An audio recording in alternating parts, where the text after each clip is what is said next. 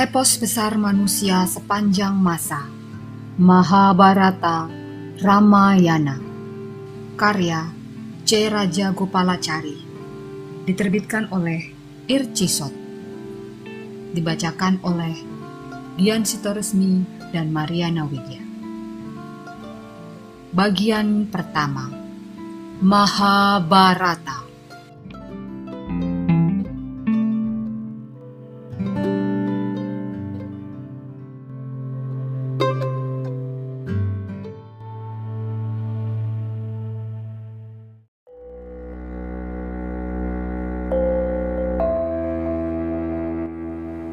Bab 61 Saat-saat menjelang perang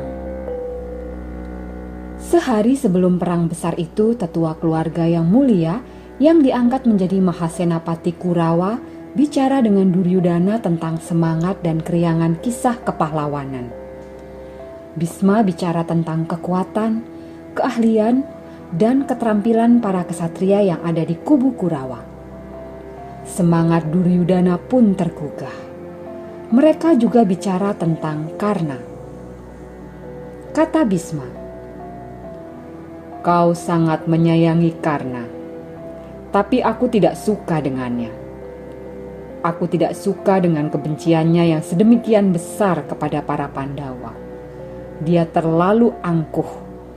Dia suka meremehkan orang." Aku tidak akan menempatkannya di antara kekuatan terbaik kita Selain itu, dia telah memberikan senjata suci yang menyertai kelahirannya kepada orang lain. Karenanya, dia tidak akan banyak membantuku dalam perang ini. Apalagi dia juga dikutuk para surama bahwa dia akan lupa pada mantra yang dia perlukan untuk memanggil senjata dewata pada saat-saat yang menentukan. Pertarungannya dengan Arjuna akan menamatkan riwayatnya. Demikian kata Bisma tanpa sela. Kata-kata itu jelas tidak sedap di telinga Duryudana dan Karna. Lebih buruk lagi, Durna tampak setuju dengan apa yang dikatakan Bisma. Katanya, karena amat angkuh dan terlalu percaya diri, itu akan membuatnya melupakan hal-hal kecil yang sangat penting dalam strategi kita. Karena kecongkakannya, dia akan menjadi gegabah dan kurang hati-hati. Akibatnya, dia akan mengalami kekalahan. Karena amat tersinggung dengan kata-kata Bisma dan Durna, dengan tatapan merah membara ia berkata kepada Bisma, Kau selalu meremehkan aku karena benci dan iri padaku. Kau tidak pernah menyanyikan kesempatan untuk mempermalukanku. Aku terima penghinaan dan hujatanmu demi Duryudana. Kau katakan aku tidak akan banyak berguna dalam perang ini. Baiklah, aku katakan dengan tegas. Aku yakin kaulah yang akan membuat para Kurawa kalah, bukan aku. Mengapa tidak kau tunjukkan perasaanmu yang sebenarnya? Masalahnya adalah kau tidak benar-benar menyayangi Duryudana. Malangnya, Duryudana tidak tahu itu. Karena rasa benci, kau berusaha memisahkan dan mempertentangkan aku dan Duryudana. Kau selalu berusaha meracuni pikiran Duryudana agar ia membenciku. Dan karena itu, kau selalu berusaha menyepelekan kesaktianku dan menghinaku serendah-rendahnya. Engkau sendirilah yang bertindak hina, sikap yang tidak pantas untuk seorang ksatria. Umur bukan ukuran untuk menentukan kehormatan seorang di kalangan ksatria, tapi kesaktian dan keperwiraan. Berhentilah meracuni persahabatanku dengan Duryudana Kemudian karena menoleh pada Duryudana dan katanya, Kesatria perkasa, renungkan baik-baik. Demi kebaikanmu sendiri, jangan dengarkan kakek tua ini. Ia berusaha menyebarkan benih perpecahan di antara kita.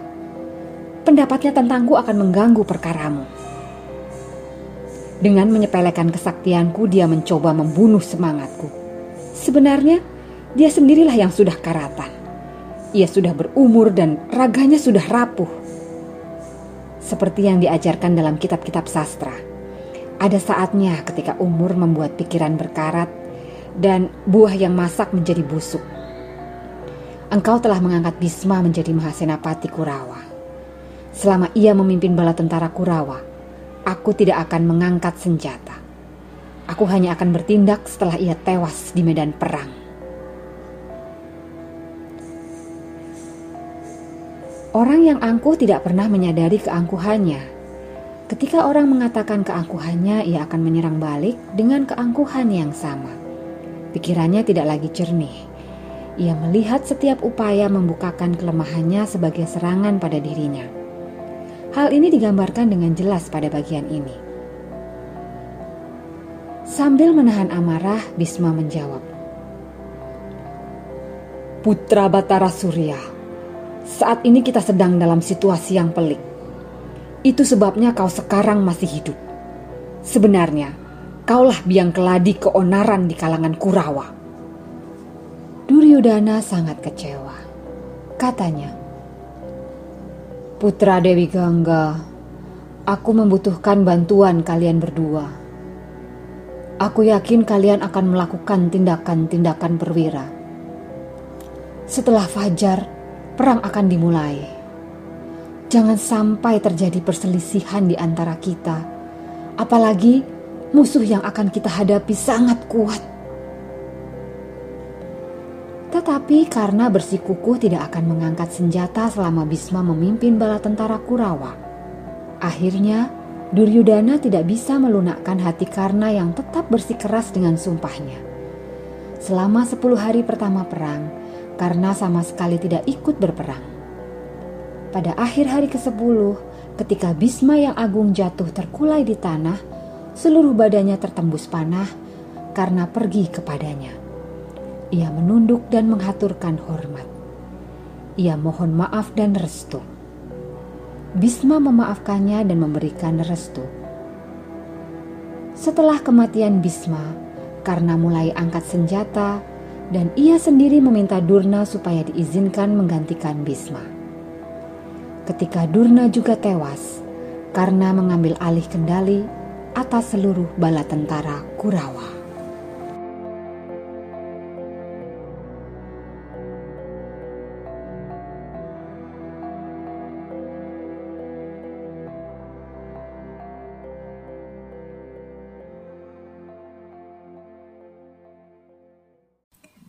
Dengarkan kisah selanjutnya di episode berikutnya.